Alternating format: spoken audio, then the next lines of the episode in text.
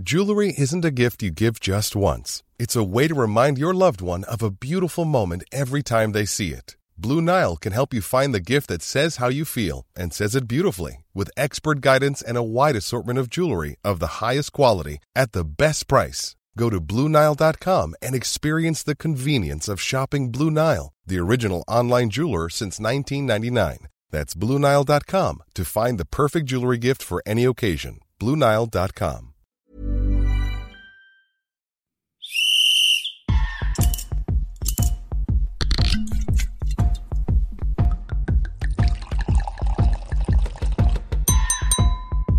Well, I think we've decanted for long enough. It's time to sit back and enjoy Two Sharp Reds with Mark Schwarzer and Ollie Gill. Yes, welcome back to another episode of the Two Sharp Reds with myself, Ollie Gill, Australia's third favourite son, Mark Schwarzer, and it's been a fantastic week. Whether or not you're, you're associated with football or not, as we've seen in Australia, it's been Mullet Week, which is, uh, I'm sure, you know, everyone's been absolutely loving and celebrating, but also Liverpool, they lost a game. It's been a big week across the board, no matter which way you sit. But Mark, what, what were you sort of more excited by, Mullet Week or Liverpool losing their first game? Well, see, that's I, I think the question really should be asked towards you um, because obviously being an Arsenal mm. fan, uh, really not wanting to lose that tag of being the only Invincibles, and of course, you know what's becoming probably infamous is your hairstyles. Um, so yeah. I think you should answer that one. Well, all I'm going to say is it's too tough to choose, but what I would say is I'm so lucky that the two weeks were able to coincide that I could, you know, be able to celebrate Mullet Week, which was, you know, I mean, just to be able to be involved is is quite an honour. But then to be able to sit there and go, you know, Arsenal fans don't have a lot to, to cheer about these days. That was the only thing left. So we'll we'll get into that in uh, in greater detail. But yeah, it's been a big week in the in the Gill household. Um, but we're I'll cut that. So this week, Mark, for the wine, I've actually attended uh, one of the, the cheaper stores in my area and I've found an absolute beauty. It's from Italy.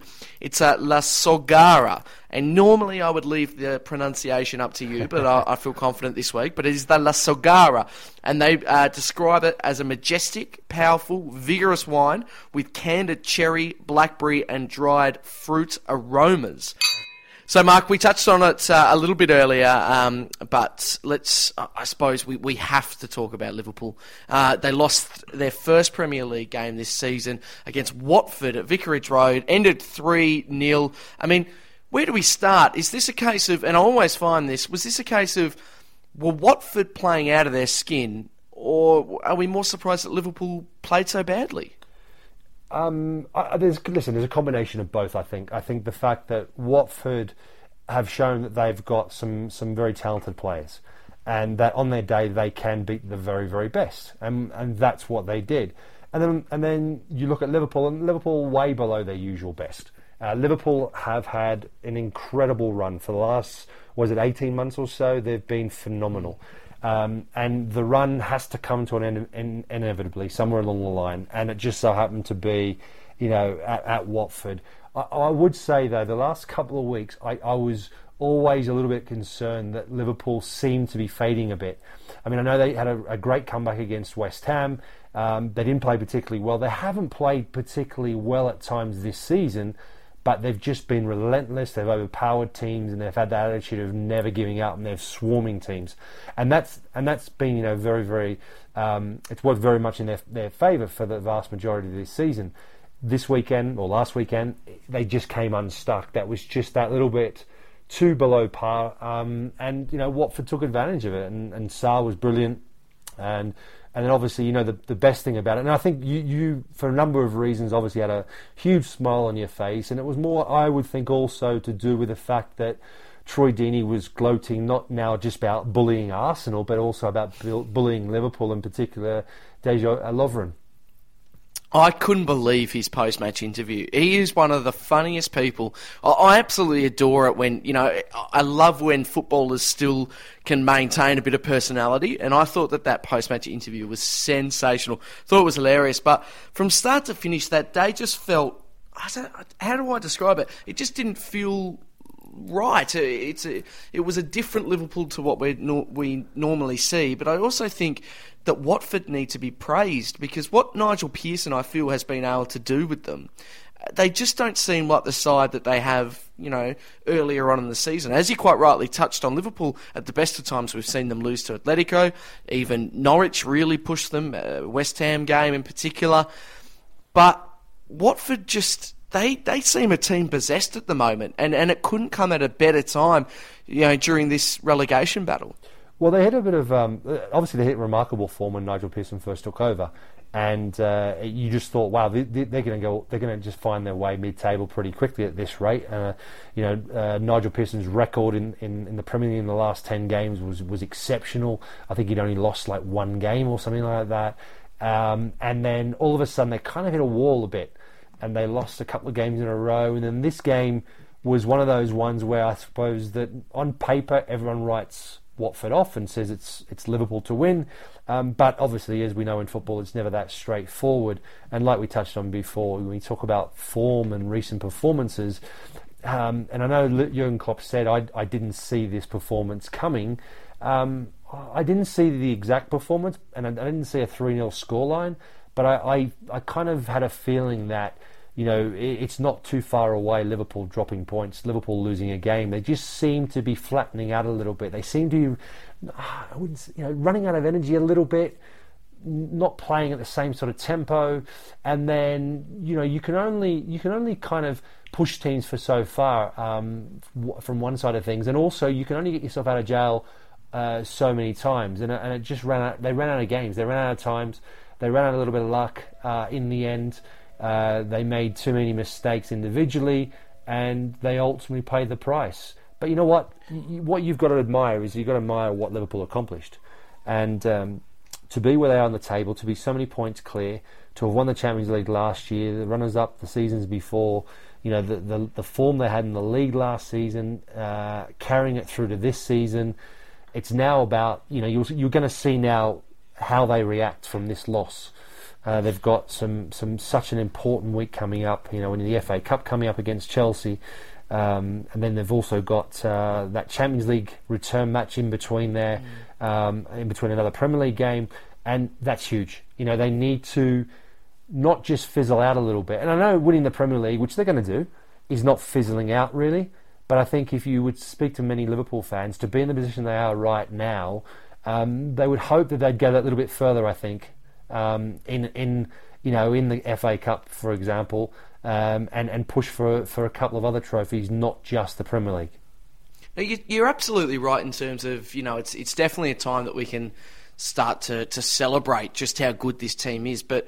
You know, if we wind it back, it really is a, a time where we can really try to appreciate just how good the Invincibles of Arsenal really were, though, because it just it just highlights how difficult it is to go a full season unbeaten. I know that these are two different eras as well. You know, you, you, could make that argument. You know, it would have been fascinating to see what this Liverpool team would have been able to achieve, you know, during that, that Arsenal period. But it really just goes to show how difficult it must be week in, week out to try and outmuscle, outsmart, you know, the opposition and try and get the win every week. You know, I, I think Arsenal, Arsenal and Arsene Wenger needs another pat on the back because we've just seen probably one of, if not the other greatest, you know, Premier League side, you know, to, to, to grace the competition, and even they couldn't do it.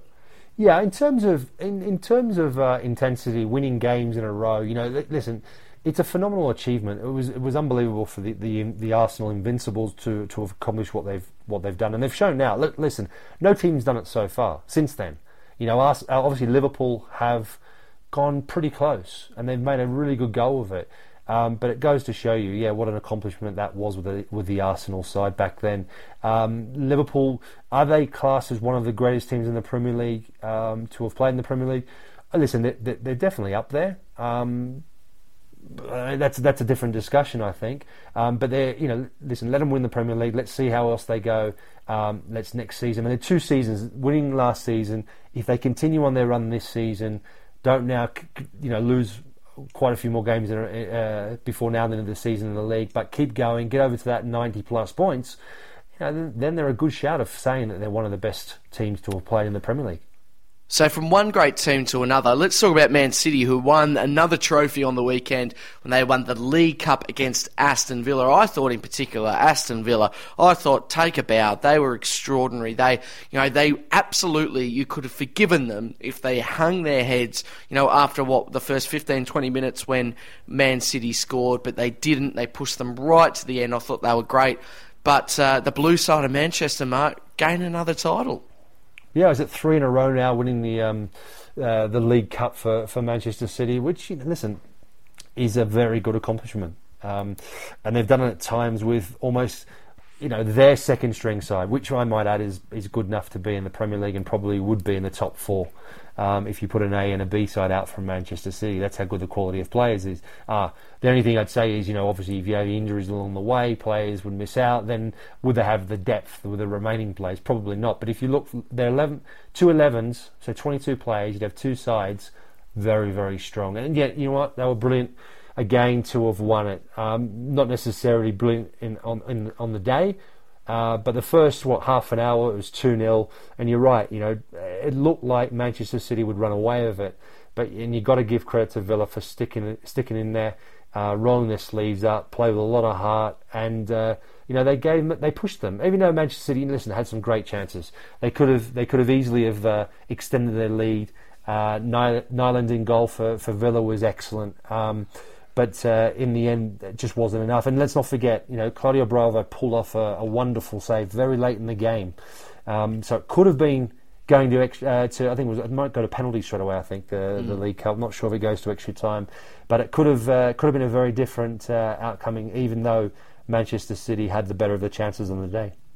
So a tough one for you. Let's let's enter hypothetical land here, Mark. So let's assume that Manchester City's two-year UEFA ban is upheld. So they've got that sorted. So you're, you're not allowed to play Champions League for the next two years. They're not going to win the Premier League this year. Uh, FA Cup, uh, they, they, let's say they don't win that. So the only thing they walk out of from all of this drama, the financial situation that they find themselves in, is in this season the League Cup. Now, let's say Pep Guardiola, Sterling, the likes, you know, they said that they'll stay, but let's, again, we're in hypothetical land. If they leave, do you say it's all been worth it for them? You know, to end up in this particular season, not winning the Prem, not winning the Champions League, if that was to happen, and only winning the, the League Cup. You know, do we do we look at this sort of period in terms of their financial um, issues? Do we think was it worth it going through all of that, or was it not? Well, I think it, what it does, what it would do then would just it would leave a, a black mark uh, next to the name, you know. But let, us be honest, you know, the last was it last ten years, Manchester City, the first team or the only team to have won back-to-back Premier League titles, um, you know, League Cup three years in a row. And the other question mark is is about Pep Guardiola and his teams winning in the Champions League. I mean, he's only you know, the last time he did it was with Barcelona, with you know one of the greatest players of all time, and, and Messi being at his very very best, together with you know uh, Xavi, Iniesta, and, co. So um, you know there there are still question marks out there about you know whether or not he can do it with another team. I think this season he's potentially got his best opportunity with Manchester City. The the the league is out of out of out of uh, you know out of contention now. Really, it's it's, it's Liverpool's there to to, to win, and it's only a matter of when they win it to as you know uh, uh, as opposed to if. For Manchester City, the full focus now is winning the other two trophies. So winning the FA Cup and winning the Champions League, and they can fully concentrate on that. You know, listen, the first leg away to by uh, sorry uh, to Real Madrid I thought uh, first half that was pretty an evenly sort of matched game. Either team could have been winning, but second half Manchester City showed and, and showed their quality and probably could have easily won the game by more. Um, and so I, I, think winning two one away in Madrid, they've got one foot already in the next round. Um, that's this this is their opportunity. They can they can almost take their you know they can almost fill the second team in the Premier League now and their full focus is FA Cup and Champions League football.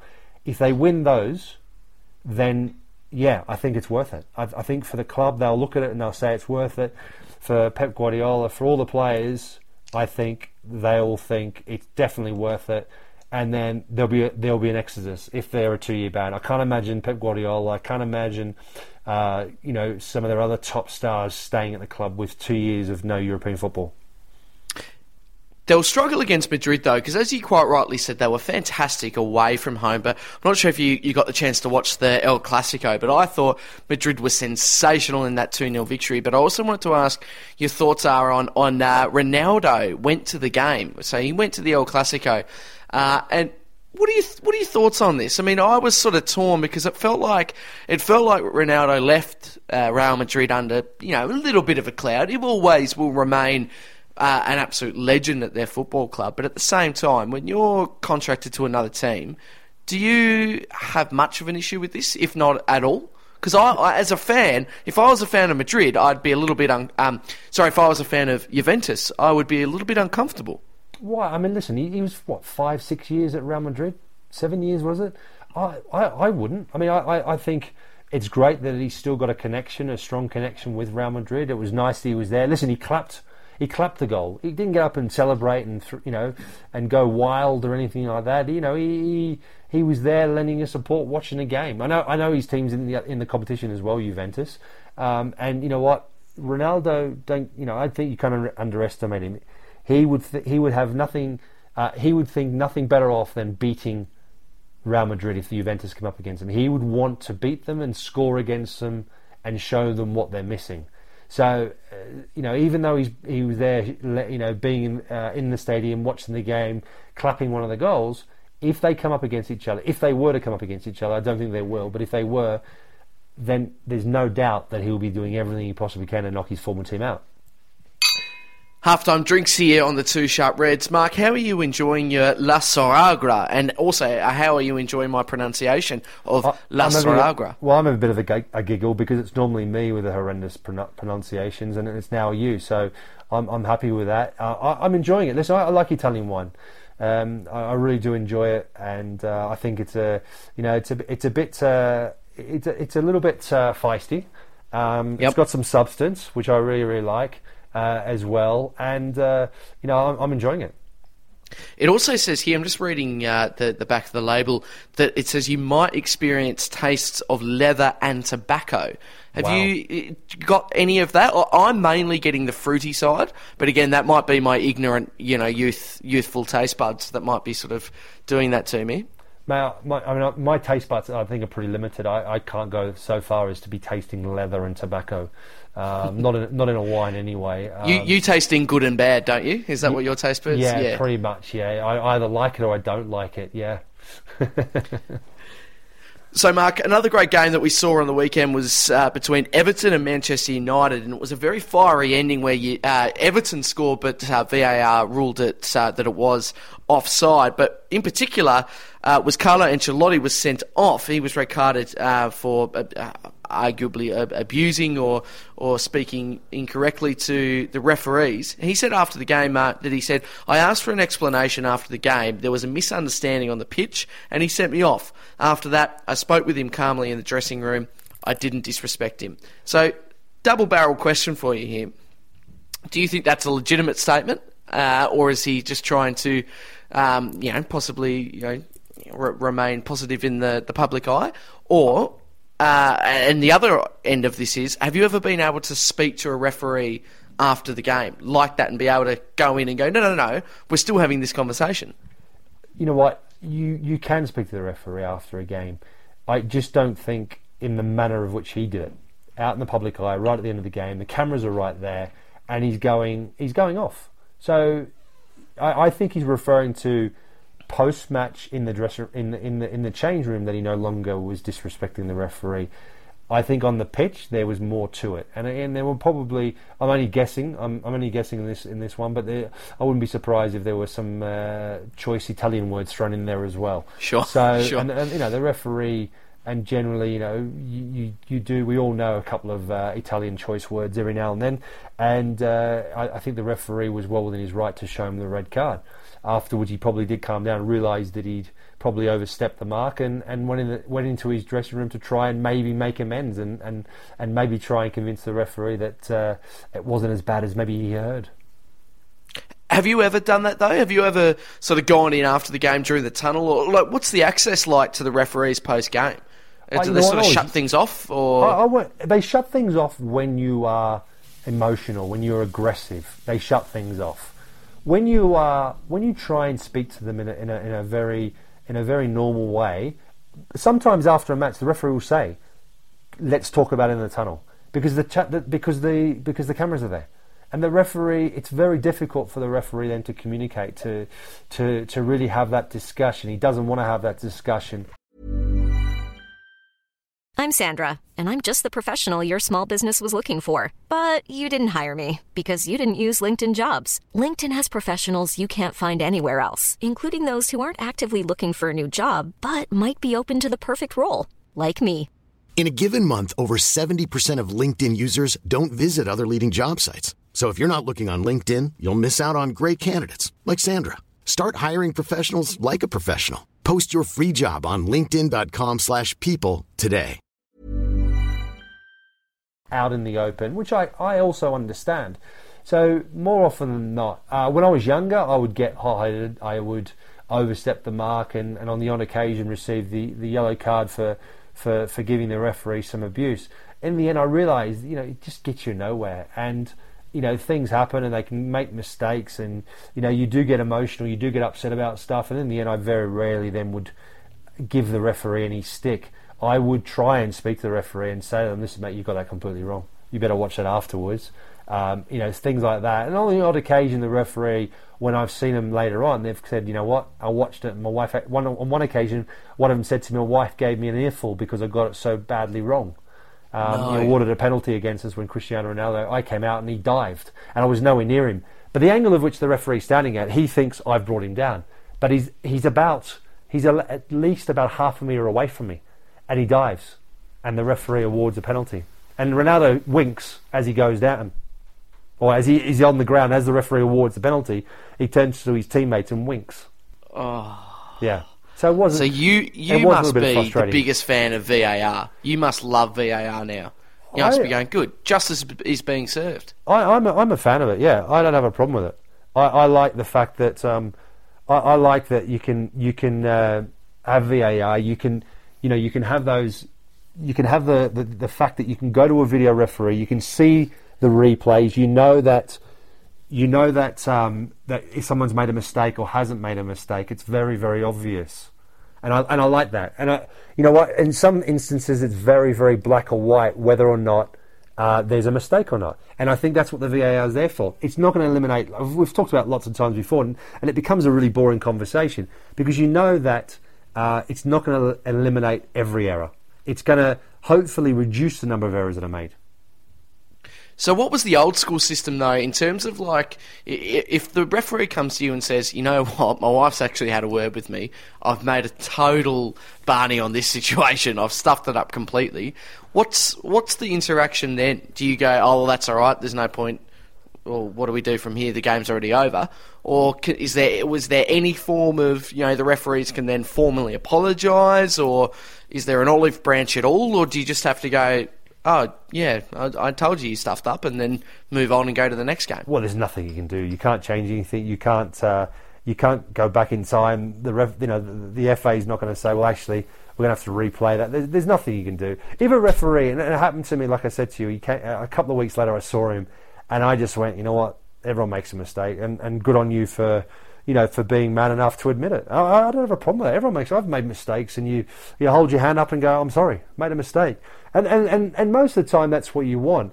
Um, players get, and, and players and fans and managers, they get so carried away, so heated, and, and, and it's almost like the referee's not allowed to make a mistake. And, and that's where, you know, I think it's sometimes can be very, very harsh. So, Mark, uh, I'm sure that you would be itching to talk about this because how good the Optus Sport have announced that they will have the rights for the Copa America, uh, which Australia will be a part of. I'm sure you'll be uh, deeply entrenched into the to the uh, to the Optus team for for the Copa America. But how exciting is this? You know, I mean, forgive me if I'm wrong, but has, has Australia ever played in the Copa America? I don't think they have. So what you know what what sort of influence this could have on on our sort of players, you know, going over there and being into this sort of tournament. Um, well, firstly, you know the way the Copas the Copa Americas have been operating in the last. I mean, I'm not sure how long ago. I think I think it was the U.S. and Mexico who were the first non-South American teams to have been invited to play in the Copa America, and then since then uh, they've they've brought in Qatar, uh, Japan, and now Australia, and they've decided to, to try to try and you know give it a bit of a uh, a boost the Copa America and introduce a bit more interest from from abroad. Uh, and introduce these other teams. And Qatar's obviously been in there because they're leading up to the World Cup. Um, and they've invited Australia. I, you know what? I think it's an amazing opportunity. I would have loved to have played in the Copa America. That, I mean, I've played World Cup qualifiers. I was there in Argentina in 1993 uh, um, when we played in that in that playoff. I was on the bench, and the atmosphere in a proper competition match in South America is so different. It's not like anywhere else in the world. It is intense. It's it's ferocious. Um, it's intimidating. Um, you know, just from the the fans outside, there's lots of times there are fighting fights going on amongst themselves. The the police are on mounted poli- uh, mounted horses and they've got these massive big batons and some of them have got shotguns and it, it's just a different world and it's do or die for these people. You know, when we played in Uruguay uh, in 2001, we had you know we were spat at, we were had punches thrown at us as we arrived at the airport. Uh, on the way to, to the game or even on the way to the hotel from the airport, we were abused uh, people doing all sorts on the side of the road, running to the road, just throwing abuse at us, turning around and showing their backside. It was intimidating. It was intense. It was incredible. Uh, the game day, I mean, it was like people were ripping up parts of the stadium and throwing concrete boulders across. Uh, uh you know, across like 20, 30 meters where a moat was, high fences were, and they were landing on the pitch. You know, this this is emotion and atmosphere that you just do not experience anywhere else. Um, so I'm excited. I'm so excited about Australia being involved in it, and I'm excited about you know being part of the commentary team and uh, you know being part of the the whole coverage of the tournament, but in particular all of Australians' games and the final. You know, I, I, if you look at Australia's group, they're going to be based in Argentina. They've got Argentina, Bolivia, Uruguay, Chile, Paraguay first game is against the, the arch enemy in Uruguay, you know, which which is phenomenal. And uh, you know, we've got history against Argentina in that game I mentioned in '93. Then we've got Chile that we played against in the World Cup in 2014.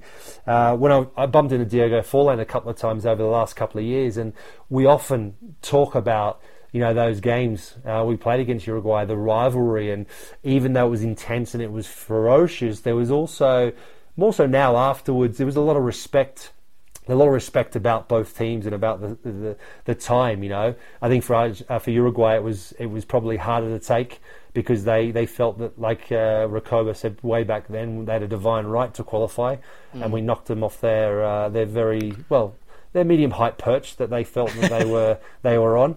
Uh, yeah, so it's it's a, a very very exciting tournament, and you know what it's going to be one hell of a, a, a tournament for them and, and, a, and, and, a, challenge for Australia because playing playing uh, uh, South American teams in South America, that again is a huge huge challenge. So, in terms of your history with Uruguay in particular, when you've had conversations with, with former Uruguayan players or the, anyone within that team or anyone associated, on reflection, what what is their sort of point of view and their opinion of, of that Socceroos side? Because it is quite, you know, it, it's this most bizarre sort of rivalry where you would expect it to be England, New Zealand, maybe one of the, the you know the closer Asian sides, but you know it, it was ferocious during that that World Cup qualifying stages. So any have you had any sort of you know real proper conversations with them and, and have they you know been honest and have sort of backed Australia up and been quite impressed with us, or what have they had to say? No, Diego and that's what I said about the respect. Is respect, and he mentioned about how good our side was. You know, the type of play, the, the name of the, the names of the players that we had in that squad. It, for both of them really. For for 2001, uh, the game the games against Uruguay for the 2002 World Cup, and then later on in 2005, you know, he, he was had the utmost respect. And when we when we finished talking about 2005 and how I was giving a little bit of cheek about it, he then went, "What happened in 2010 when he was playing for Atletico Madrid against Fulham in the uh, Europa League final?" And I, uh, I went quiet pretty quickly. really? yeah. Well, he scored he scored the winner, didn't he? And it was like Oh, three no. minutes three minutes Oh, before mate. end of extra time, which we're going to penalty shootout. We were down. We were, we were one one, and he he scored it. It was a deflected winner um, in the 117th minute.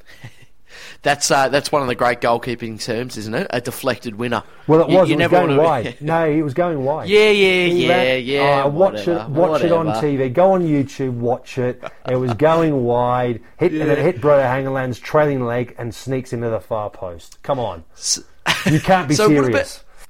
So what about from the young guys' perspective? You know, obviously these sort of you know entrenched rivalries with, between Uruguay and Australia, I don't believe have gone anywhere. I, I still, you know, I, there's almost a case of unfinished business uh, to a certain degree. But do you think will the young guys from both sides feel this, or is it a clean slate?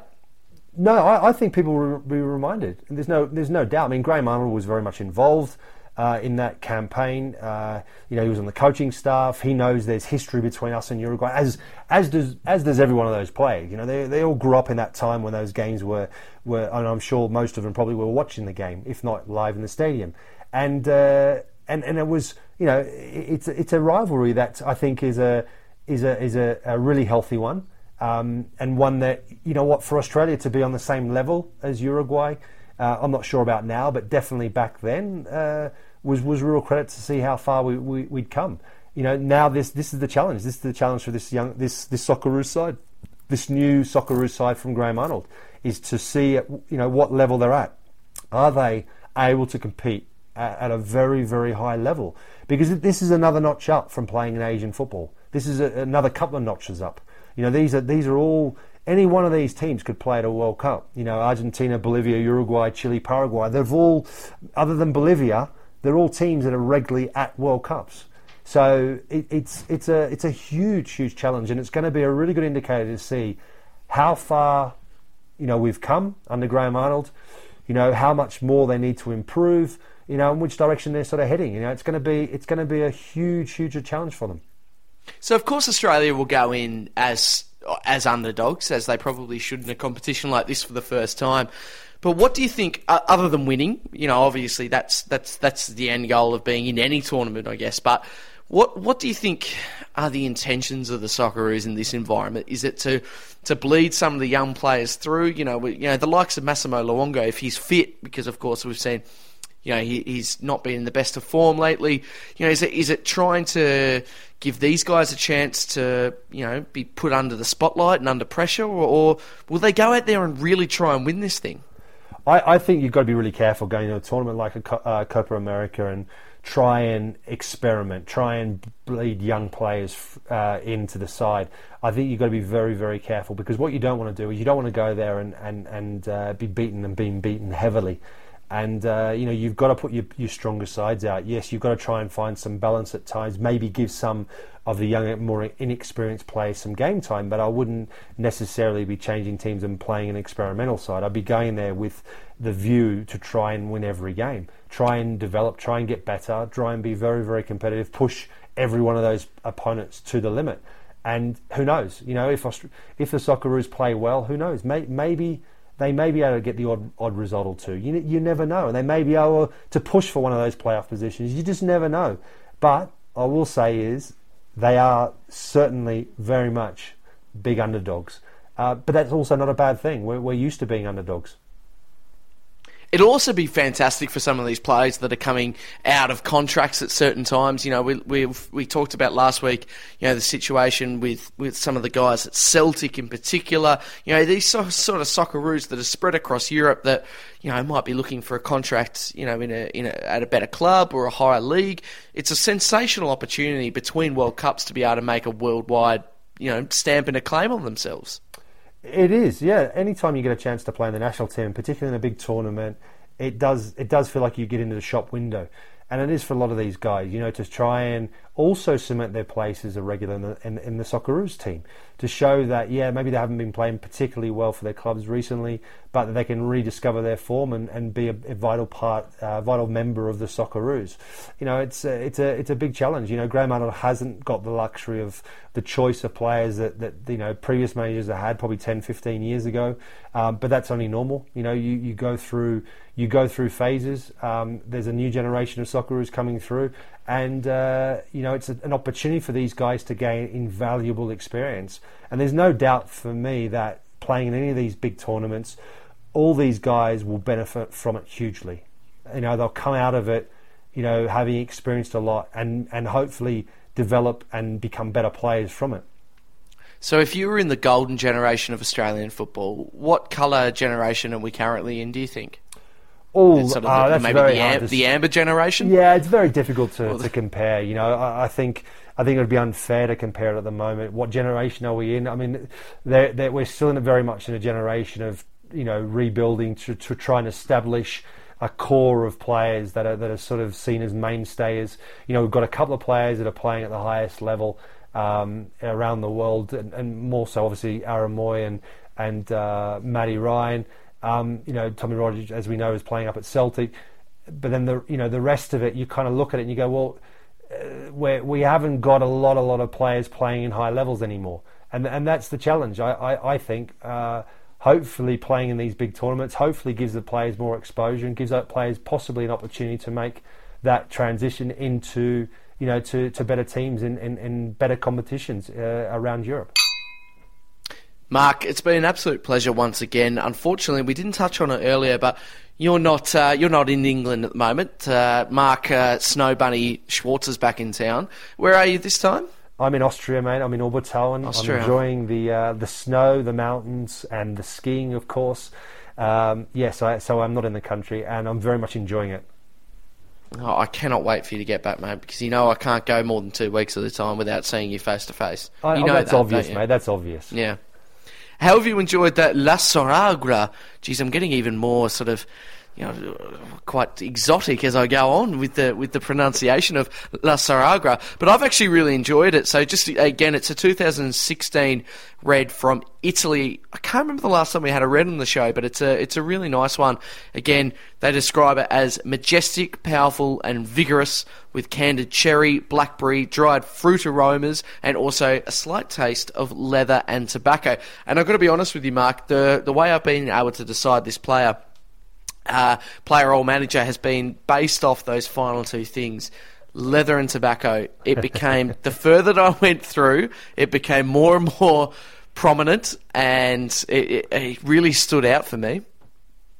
Really, did it? Oh yeah, okay. So um, no, I'm not. I'm not getting. I'm not getting the leather and, and, and tobacco. I mean, I'm, the vigorousness. Yeah, I'm happy with that. I, I can I can feel that. I can taste that uh, on the taste buds, and I think that uh, it's it's definitely a, a, a nice quality wine, a, a, well, a good quality wine. Uh, it's got a lot of energy, uh, and I'm, I'm I'm loving the vigorousness of it. Don't we all? Don't we all? That's your favourite So- word, Mark. Yeah, so Yeah. so so with bearing all that in mind, I've, I've come up with my selection of a player that's that definitely was certainly very vigorous in midfield, played uh, uh, played at the very highest level, full of uh, uh, vigorousness in midfield. yep, yep. He's uh, or com, com, you know full of vigor. Apparently, I've been told again. Uh, he a lot of energy. Have you, have you ever seen Zoolander, Mark? Because there's uh, he, he creates a centre for people uh, that can't read good. And I think you might need to, to maybe check it out. Yeah, listen, I, I mean, I'm a, I'm a, I'm a, I'm a, I'm, uh, I'm learning, mate. I'm a, I'm a work in Yeah. progress. I'm still, I'm still evolving. So Well, you're a footballer, aren't you? So you've missed out on keep. exactly. Yeah, He had, a lot of vigor, a lot of energy, uh, and a lot of quality. And I would certainly have been most, of, well, all of my teams that I would, I would have played for throughout my career. Um, uh, unfortunately, he, I thought he left a little bit early and left Chelsea and went to China. Um, I thought he still had a number of years left in him, Mm. um, but uh, top, top guy and a top, top player, uh, Ramires. Right. I thought you were going to say Oscar for a second there. I'm going to go with Ra- Ramires. Right. Yeah, yeah, yeah. He was sensational. So for mine, Mark, uh, I have also gone for a bit of a Chelsea theme. I, I, don't reckon this will be very difficult to, to guess, but I was really stuck with the uh, the leather and the smoke. It became the, the, very the evident. The leather. The leather. As the bottle went on, the the smokiness really became evident. And what not so much at the start, but certainly towards the, the final three quarters. Uh, it is an Italian red as well, so this all just I mean it only points to one person, one person in particular, and that's Maurizio Sarri. That is it's nothing but old school Italian smoky red and uh, I think that works absolutely perfectly. I think you're right. Definitely smoky. Uh, definitely suits. Um, you know, Sarri definitely, without a doubt. Mark, thank you for another sensational episode, I must say myself, of the two sharp Reds. I hope you enjoy your time in Austria and remain uh, vigorous, as uh, as you would like to say. Uh, I'll, I'll try. yeah, I'm sure you will. I'm sure you will. And uh, we'll be back same time, same place. Uh, thanks to Optus Sport, uh, giving you all the latest updates from the Premier League and, of course, the world of red wine, which we absolutely love. And uh, cannot wait for the Copa Americas, Mark. Absolutely. Cannot wait. And it's going to be one hell of a journey. Cheers. Planning for your next trip? Elevate your travel style with Quince. Quince has all the jet setting essentials you'll want for your next getaway, like European linen, premium luggage options, buttery soft Italian leather bags, and so much more. And it's all priced at 50 to 80% less than similar brands. Plus, Quince only works with factories that use safe and ethical manufacturing practices. Pack your bags with high-quality essentials you'll be wearing for vacations to come with Quince. Go to quince.com/trip for free shipping and 365-day returns.